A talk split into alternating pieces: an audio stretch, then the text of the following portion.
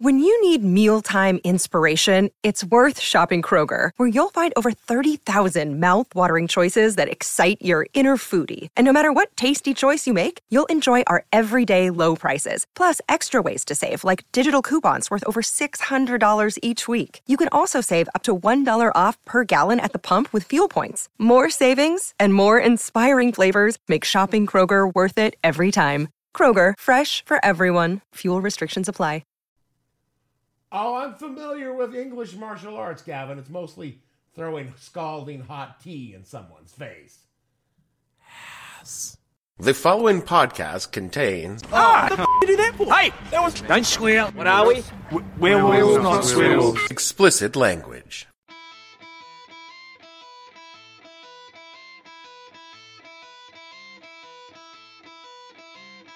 Hello and welcome to the podcast that asks a simple question. When you uh just uh, drop kick that chick on the dance floor, uh what the hell were you thinking? I'm your host Dave Bledsoe and this is episode number 438. What if everyone was kung fu fighting? We talk about that time in the 1970s when everyone was doing martial arts moves on the disco floor. Stay tuned. What the Hell Were You Thinking podcast is brought to you by Big Patty School of Boston Martial Arts. We want you to know we can fucking wipe the walls with you. Here, Big Patty's where out of those schools that teach you about the of martial arts. You don't know, none of that bullshit. We'll teach you how to fucking fight like a drunken Boston man. You and the bull rush, the haymaker, the headbutt, and the kick of the fucker in the ribs when he's on the ground. Ain't no fucking lotus positions. No ain't sense, just point shots and short-tempered drunks beating the shit out of each other the Boston way. Sign up now at Shayna's O'Donnelly's Pub every night around 10 o'clock when Big Patty gets good and fired up. Big Patty School of Boston Martial Arts. What the fuck are you looking at? Uh, sir? Sir? Ooh, ooh, sir. Who disturbs our meditation as a pebble disturbs the stillness of the pond? Me. Ed Gruberman? Ed Gruberman. Yeah, uh, no disrespect or nothing, but like, uh, how long is this gonna take? Taekwon Leap is not a path to a door, but a road leading forever towards the horizon. So, like, what, an hour or so? No, no, we have not even begun upon the path.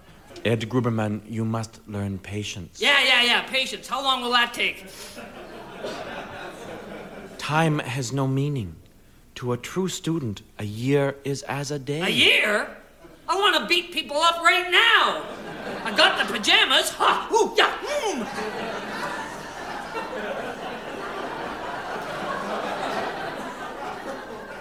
Beat people up. Yeah, just show me all those nifty moves so I can start trashing bozos. That's all I came here for. Yo, da, da, da. Pretty good, The only use of Taekwon Leap is self defense. Do you know who said that? Ki Lo Ni, the great teacher. Yeah? Well, the best defense is a good offense. You know who said that? Mel, the cook on Alice. Growing up, I was never one of those kids into the Oriental stuff. Also, dude, Chinaman is not the preferred nomenclature. Asian American, please. You see, among the nerd set, there were two houses. There were the Westerners who were into high fantasy, swords and sorcery, uh, Arthurian legends, and straight swords. And then there were the Orientalists who were into ninjas, dragons without wings, and curved swords. Bunch of goddamn nerds. There was no particular animus between our two houses, though some spirited debates did erupt around whether or not a katana could pierce a suit of full plate armor. That's the saddest thing I ever heard. But mostly we enjoyed peaceful coexistence. There was always that one weird kid who was way too into it, and they were always on the Oriental side. How is that not racist to you? No, see, no, no, it's not racist. We use Oriental because we were referring to the historical culture. The people were Asian, but the ninjas and kung fu, that was Oriental. That is not how it works. I was 12. What the fuck did I know? As I was saying, there was always that one kid who took things a, a little too far. He could be seen practicing with his nunchucks, by which I would mean he uh, he would stand in his backyard narrowly avoiding whacking himself in the nuts with his pair of nunchucks. And he also always carried a throwing star in his math book for protection. How's that even legal? This was the 80s, long before kids took up mass murder in school as a hobby. Though, if guns were as prevalent back then as they are now, I'm fairly certain the Venn diagram of throwing star nunchuck kids and school shooters would be pretty broad. These dudes also had a fairly substantial collection of manga and, and anime. in the 80s, that meant they got it directly from Japan because their parents had been stationed there. I had a friend named Jim, tall, lanky kid who nunchucked and had some manga that even 40 years later, I find frankly disturbing. Tentacles. Yeah. Jim was always bragging about his martial arts skills, but as near as I could tell, Jim didn't seem to actually know any martial arts. Most of it seemed to be moves I had seen on Saturday afternoon movies and old episodes of Hong Kong Phooey. Who is this superhero? Sarge? No. Rosemary, the telephone operator? Henry, the mild mannered janitor? Could be. Hong Kong Phooey, number one super guy. Hong Kong Phooey, quicker than the human eye. He's got style, a groovy style, and a vibe that just won't stop. When the going gets rough, he's super tough with a Hong Kong Phooey chop. Yeah! Hong Kong Phooey, number one super guy in which Scatman Crothers, a notable African American gentleman, played a dog that practiced martial arts. Back to Jim. Jim would spend his afternoons in his backyard hurling his throwing stars at a tree, and his evenings leafing through his manga magazines and waxing prosaic over Japanese culture, Chinese martial arts, and how he was going to train to be a ninja. And that was the difference between us Western nerds and the Oriental nerds. Us Occidentalists all knew that we were never going to be knights in shining armors, but a lot of the Orientalists believed that they could, if they trained hard enough, become a ninja. Ninja? You're a ninja? Sadly for them, this was never, ever going to happen. This brings me to this week's topic that time in America when everyone was kung fu fighting. Kung fu fighting, diddle diddly dee doo. Now, this is one of those topics where the backstory could easily spin out of control, and then I find myself enmeshed in a three parter that no one asked for, and frankly, I don't want to do. So I'm going to hit you up with the. Uh, okay, here we go. The short, short version. To bring you to the moment that I really want to talk about. All right, here we go. Every culture has some sort of form of martial arts. The short version? Trust me, this is the short version. And while martial arts are traditionally associated with Asian cultures, a codified, ritualized form of combat, which is as good a thumbnail for martial arts as any, exists pretty much everywhere people needed to kill other people, meaning that it existed everywhere. And while the oldest versions we know of originate in Asia, primarily China, Evidence exists for them in African tribal societies that lives on today in the war dances that precede combat between tribes, the Pacific Islanders, particularly the Maoris Haka, and that could also be traced back to a ritualized form of combat. And in Europe, the Greeks had formalized wrestling that started as combat training but became athletic over time. The Celts had ritualized combat forms documented by the Romans, though not terribly reliably. There's less evidence for the steppe people, but they employed common tactics across multiple generations and societies, indicates there probably was. And finally, post Roman Empire, the Europeans had documented forms of practices to teach sword and combat work. So, in short, martial arts are universal for humans. See, that wasn't so bad. That is one opinion. But when Americans think martial arts, we universally think about. I am a master of the ancient Shaolin art of Kung Fu. And this is solely because Americans love fucking movies. I always like Bruce Lee movies. The martial arts film goes back almost to the beginning of the movies. In 1928, a Chinese film called, called The Burning of the Red Lotus Temple is the earliest known in the genre. Though the print is lost due to, you know, wars and stuff, it is reported to be 27 hours long and was released in 16 parts. A director's cut! It's safe to say that no one in Hollywood at the time was looking to China for inspiration.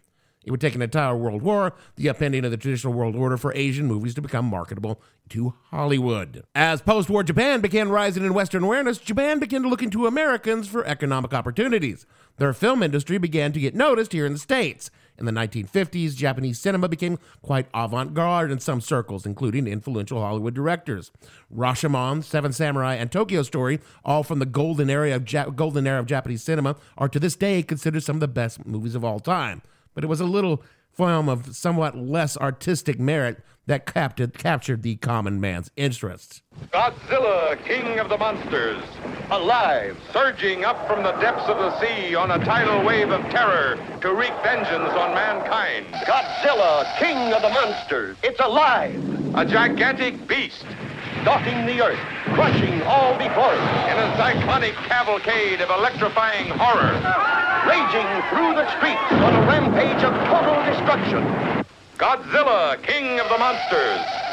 Though the movie that caught on over here, the Americanized version, had a hastily edited, edited in Raymond Burr, who was actually Canadian, and that's what introduced the lizard to American audiences. The upshot of all this was Asian movies began to be, well, not taken more seriously, but considered more exploitable by the capitalist running the studios. But don't be mad at capitalism. Capitalism loves you. And this is where the two elements of our backstory meet in the middle and magically become relevant. As Hollywood began looking for cheap movies in the late 1960s, they discovered a thriving movie scene in Hong Kong where studios were churning out movies featuring dudes kung fu fighting. There was and is a long tradition of such movies in Hong Kong, but it was the fight choreography that made these movies special.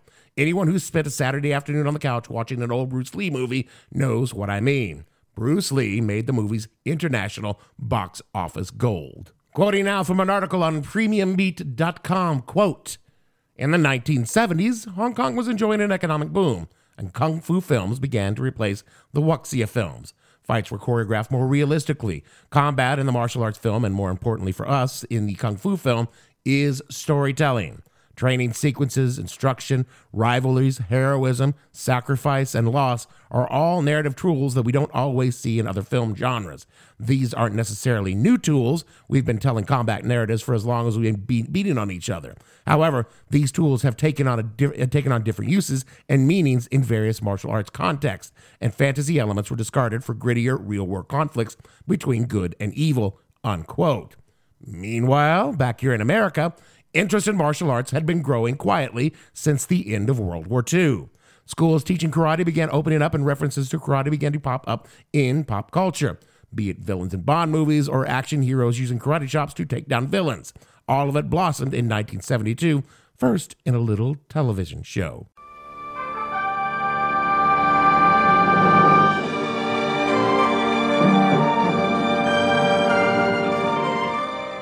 Anyone want to guess? Come on. Anyone? Yeah, they called it Kung Fu, in which notable Caucasian David Carradine played Kwai Chang Caine, an orphaned American boy who was raised by Shaolin monks and taught the ways of Kung Fu. He eventually returns to America to travel the Old West as a Kung Fu cowboy. There is some question as to whether or not the idea was flat out stolen from Bruce Lee, who might have pitched it before it was given to noted Caucasian David Carradine. Allegedly. At the same time, a movie called The Five Fingers of Death. The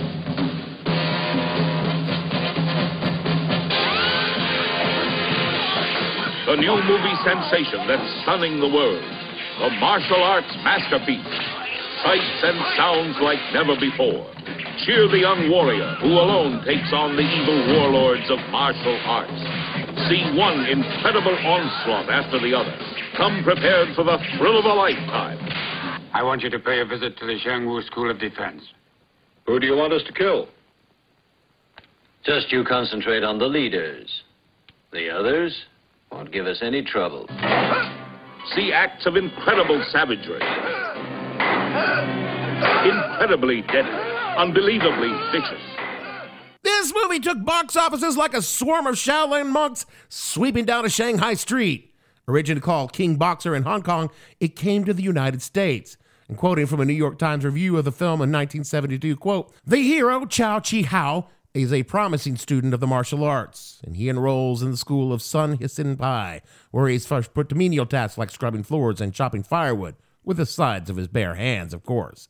But he soon proves his worth, and Sun entrusts him with the secrets of the Iron Fist, a technique that should win him the All China Karate Tournament. He does win despite the vile trickery of the rival karate master, and the film's end sees him firm in the love of his hometown sweetheart, Sun Ying Ping, and dispatching his enemies boldly into several inches of solid brick wall by means of the Iron Fist method. Unquote. To a modern viewer who grew up on the Matrix style of special effects, and make no mistakes, the uh, original Matrix was first and foremost a kung fu movie. I know kung fu. The Wachowskis openly admit this. Five Fingers of Death is hilariously bad. From its painful English dialogue dubbing over the top spe- and the over top special effects and the almost dance moves of the fighting.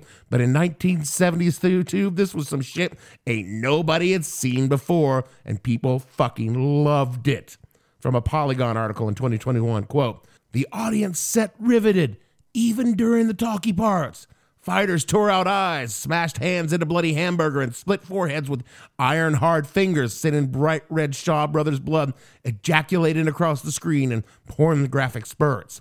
And after the hero stumbled off into the sunset in the final 15 seconds, bloody and scarred, with no one left to fight because they were all dead, the audience erupted into applause and then rushed the merch table in the lobby and stripped it bare. Word of mouth burned through the city. People went back to see it again and again. It was the first major kung fu movie released in America, and it changed the film business forever.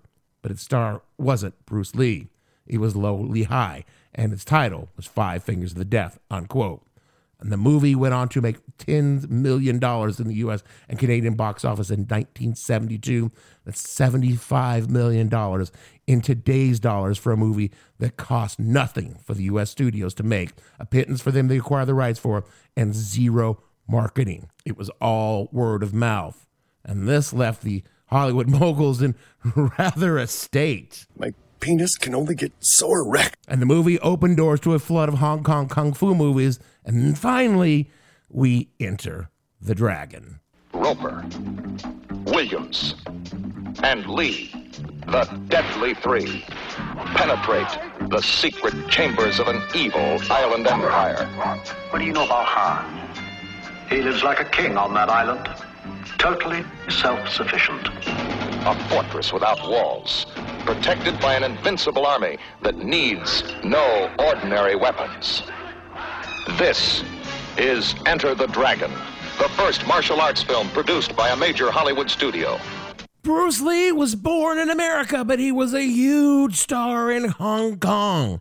He did five feature films in Hong Kong, but he had also worked in several American television and film projects, most notably, perhaps. Another challenge for the Green Hornet. His aide, Cato, and their rolling arsenal, the Black Beauty. On police records, a wanted criminal, the Green Hornet is really Britt Reed, owner-publisher of the Daily Sentinel. His dual identity known only to his secretary and to the district attorney. And now, to protect the rights and lives of decent citizens, rides the Green Hornet. I mean, Bruce wasn't the Green Hornet. He was the Asian sidekick. Bruce also had been in many, many film and television roles here in the States. Unsurprisingly, as the uh, Asian sidekick. The success of Five Fingers of Death finally saw him star in his own homegrown kung fu flick in 1973, the aforementioned Enter the Dragon. To say the film was a success is to downplay it quite a bit. It made $400 million on an $800,000 budget and made Bruce Lee a movie star. There was a, the one tiny little problem. He died. Yeah, Bruce died of a brain swelling in June of 73, and Enter the Dragon didn't hit the theaters until August.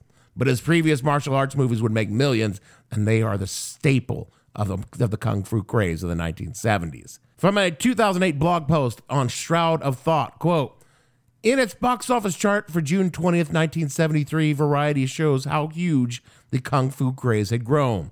There were no less than five kung fu movies in the top 50.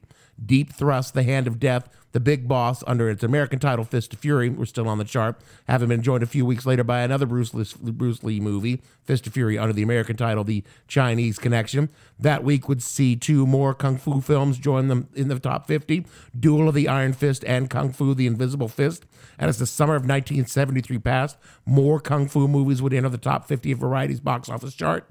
The Chinese Boxer, known in the United States as The Hammer of God, was the number one movie for the week of June 27, 1973. The Chase, then titled Shanghai Killers in the U.S., and The Fearless Fighters would both be released in August and see similar success, unquote. The uh, film genre, which came to be called chopsocky, Isn't that a little racist?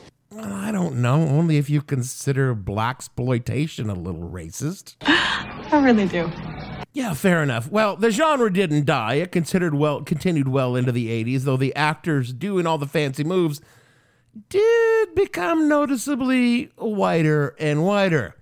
People like Chuck Norris, John Claude Van Damme, and the whitest of the white, Steven Seagal. And as the actors grew paler, the Chopsocky movies essentially merged into the action movie genre of the 80s and stayed there until the late 90s when Jackie Chan turned them into action comedies. It wouldn't be until the 2000s when higher end martial art movies experienced a renaissance under directors like Ang Lee in Crouching Tiger, Hidden Dragon. But these movies are not what I came to talk about today. What the hell, man? I came to talk about a song. It's a song all of you know. You've heard it all your life.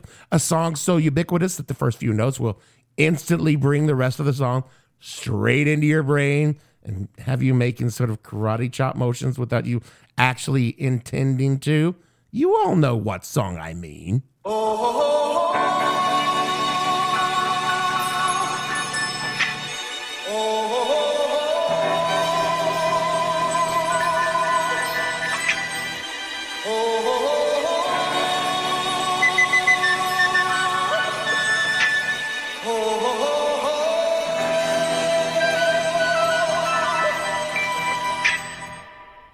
Everybody was kung fu fighting.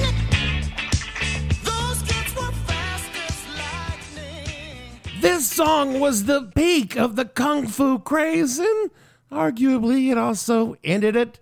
The song came from a very unusual place. What, like the back of a Volkswagen? A Jamaican born, American raised British resident by the name of Carl Douglas. And he would join with a Bangalore, India born British resident who uh, came to fame producing a band from Japan. The producer's name was Biddu Appaiah. Biddu would go on to become one of the godfathers of Eurodisco, but before that, he and Carl would record a little record together, a song that would popularize disco in the United States and would sell 11 million copies around the world. A song that was never intended to be a hit. It was the B side of the single, and a song that would get white people on the dance floors doing spin kicks, hopping on one foot, and making chopping motions in their hands. And they called it dancing. You keep using the word. I do not think it means what you think it means. Quoting now from groovyhistory.com. Hmm, it's been a minute since we used them. Quote Douglas originally met with Biddu to record I Want to Give You My Everything, a song written by Biddu and Larry Weiss that was planned to be Douglas's new single. After spending two hours on the first track, they were left with only 10 minutes to figure out a B side. Douglas proposed a silly song he had written after watching a group of kids mock some karate moves with each other. They finished the song in two takes, and Biddu threw, the, threw in numerous hus and has, along with stereotypical the Oriental riff, in order to fill up some time. Neither the singer nor the producer were very concerned about the song's production since they assumed no one would pay attention to the B side. Unquote. When Carl and Biddu took the record to the label, they had some notes.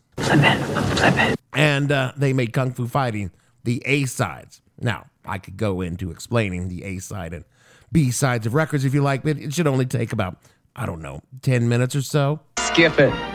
Another time then. It turned out to be a pretty good idea. I Want to Give My Everything is a great proto disco R&B song.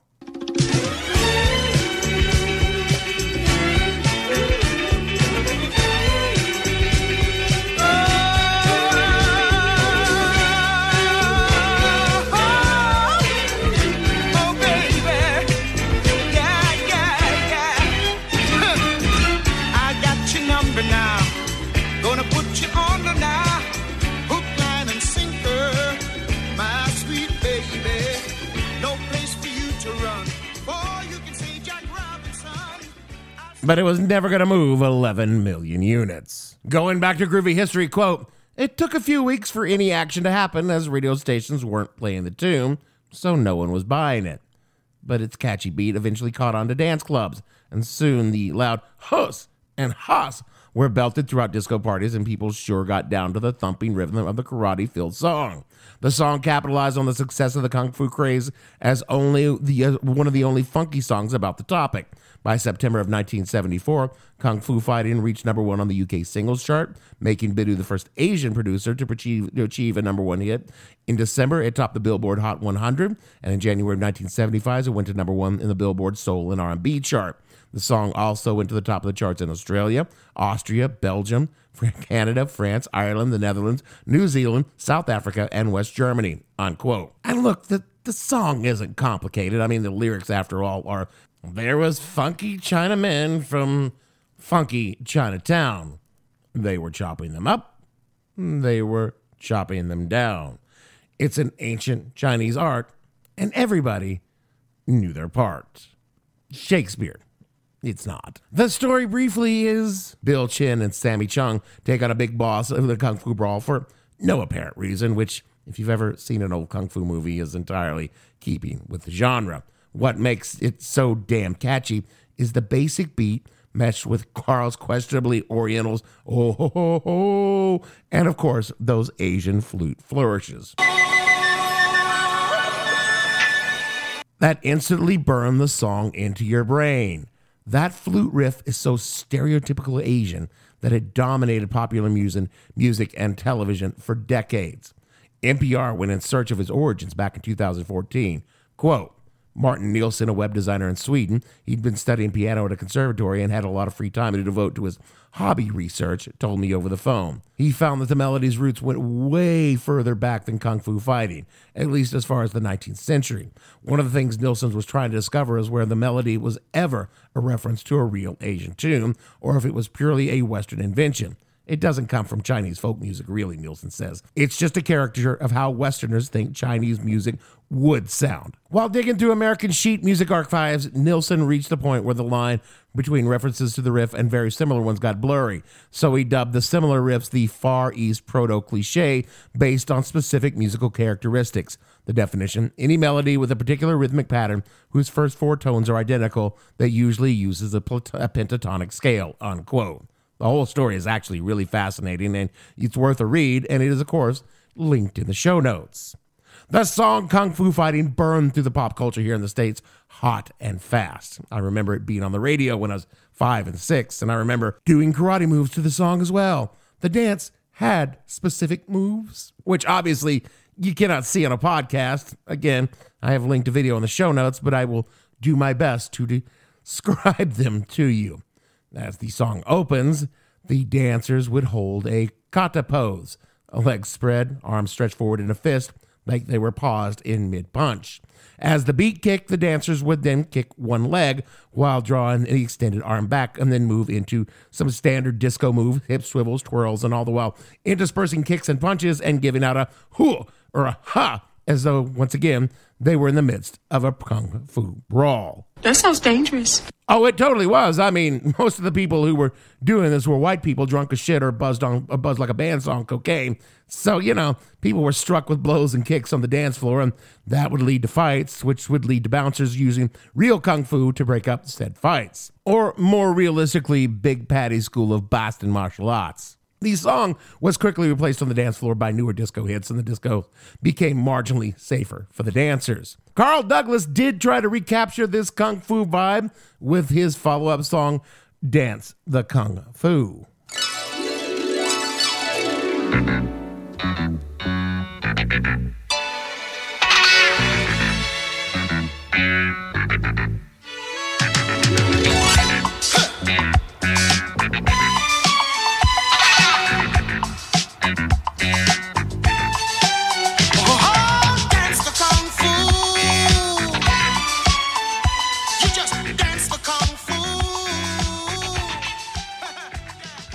Which never even made it close to the top 40 because by that time the kung fu craze was subsiding for the next big thing in American culture. As I said, it never went away, but it became far more niche than it was when Bruce Lee and his assorted ripoffs were dominating the silver screens. America had already moved on to big rigs and CB radios. See episode number 340, Wall to Wall Entry Top Tall, for more information. That's, uh, that's a plug. Which, of course, brings us to the final question of the episode. Was the uh, song Kung Fu Fighting, well, was it. Uh, Is that racist? Yes.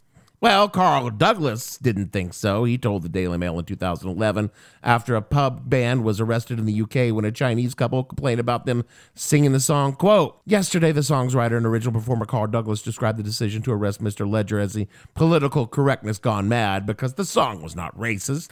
The arrest is a little unbelievable because there's no racism in the song, Douglas, who is now 68, said. It's very strange indeed. I'm proud of the song. Everyone told me that the fusion of East and West couldn't work, and I said, no, it can. I have cousins that are Chinese in Jamaica, so I knew it could work. Ah, yes, everyone has a Chinese cousin in Jamaica, Carl. Everyone. Why would I sing a song that could be interpreted as racist? He said. He has met with the thousands of Chinese fans around the world and had been asked to perform it at the Olympics in Beijing, unquote. I should also point out, not that I need to, but Carl, he's not Asian. But between you and me and the KJ, you probably shouldn't sing it on the karaoke stage these days. I mean, it is filled with some pretty over the top racial stereotypes. And if someone wrote a song, everyone was Jamaican fighting, and then performed it with a, with a wig that was nothing but dreadlocks and filled it full of yawmons, Carl would probably say, Yeah, that's racist. Oh, that is racist. And I'm not saying you can't play the song at your wedding, but maybe you should check the guest list before you do. And I'm not saying you can't listen to the song and do the little karate moves. Just maybe don't listen to it over speaker in the park. And also, maybe keep it off the playlist at the office Christmas party. The world where this song was originally released doesn't exist anymore, and that's actually a good thing. I know a lot of my fellow male Americans get really upset that they can't say and do the things they used to say and do when we were kids, and I, I understand. I like Kung Fu Fighting. It's a hell of a catchy tune. Every time I hear it, I go back to a time when it was played at bars and karaoke, and it was a karaoke staple because I have belted it out on more than one occasion. It was totally fun, and it's easy to say. Well, it was the 70s. so lighten up. But even the 70s, dude, it wasn't cool. It lumped an entire category of people into one ill defined group that had nothing to do with their culture, their language, or their heritage. It defined them all as a caricature, right along with being bad drivers, not being able to pronounce their R's, and having squinty eyes. Which, if you add in being good at math, you have what a significant subset of white Americans think today. Carl Douglas wasn't being intentionally racist, and you weren't either for grooving along with the song, but you were, and Carl was, taking part of a structure of racism that persists and in some ways has even grown. It doesn't make you a bad person. It doesn't mean you should run out and purchase a MAGA hat. It just means you should be aware that people are much more than hack Hollywood stereotypes. Way more white people practice martial arts in the United States than people of Asian ancestry, even if you factor it in by population per capita. And there are Asians who are very bad at math, and their parents are very disappointed for that. And Carl, man, I totally get it. I get it, man. You you didn't think you wrote a, a racist song. I get it. So I tell you what, we white people made that movie about the Jamaican bobsled team, and you made a song about kung fu fighting. Let's just call it even, and we'll let it go with that. That is it for the show this week. This is intended to be a short, light show about nothing more than just the one song. But like but so many times, shit just got out of control. This business will get out of control. It'll get out of control and we'll be lucky to live through it. And I found myself talking about martial arts and chop socky movies. Sorry about that. Speaking of being sorry, you will be sorry if you don't rate and review this show, suggest it to your friends, share it on your social media, or get your mom into it because you were co-hosting a podcast, a different podcast with me. Hi, Judy. If you like what you hear, kick us a dollar at patreon.com slash what the hell podcast. Now do all the things Jeremy tells you to do in the closing credits. Otherwise, Jeremy will be forced to show us his skill at the dojo again, and Gavin's ribs hasn't healed from the last time. And so for me, Dave, I podcast with expert timing Bledsoe, producer. He is a little bit frightening. Gavin, and all the fictional Asian Americans practicing European martial arts on the show, we want to say, I don't know, the acoustic version just somehow sounds a little re- less racist. And we'll see you all next week.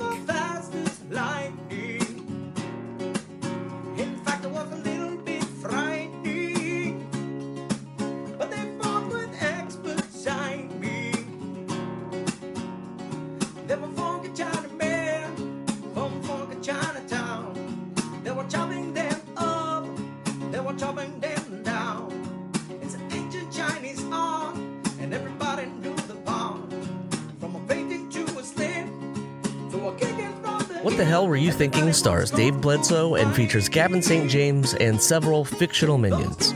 The show is produced by Kimberly Steele and a part of the Seltzer Kings podcast network. You can find more information on the show on their website, whatthehellpodcast.com, or on Twitter at thehell underscore podcast, or on Facebook as What the Hell Podcast. Thanks for listening. I have no ending for this, so I take a small bow. Uh, that's still still kind of racist.